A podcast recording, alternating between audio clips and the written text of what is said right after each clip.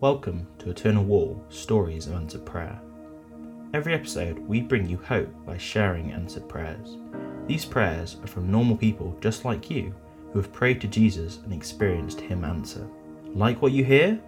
You'll be able to find thousands and thousands of similar stories when you visit the landmark in 2022, because every brick on Eternal Wall will link to a specific answered prayer. Here's your hope story for today. I had a faith in God from early childhood and became a Christian at 15. I drifted away from it as a young adult, but in my late 30s, several life circumstances brought me to the point where I started to think about faith again. I felt like part of me believed but didn't want to, and part of me wanted to believe but I couldn't. But I remembered that faith is a gift, and I began to pray to be given my faith back.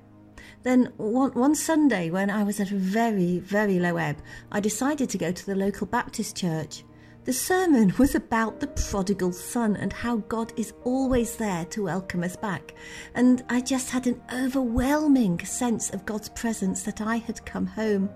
My faith has gone from strength to strength in the 20 years since then and has given me deep contentment and sense of purpose. Find out more about this incredible project by searching Eternal Wall UK on social media. We'd love you to be part of our Hope movement too. Join us to make hope visible by sharing your own answer prayer at eternalwall.org.uk forward slash testimony.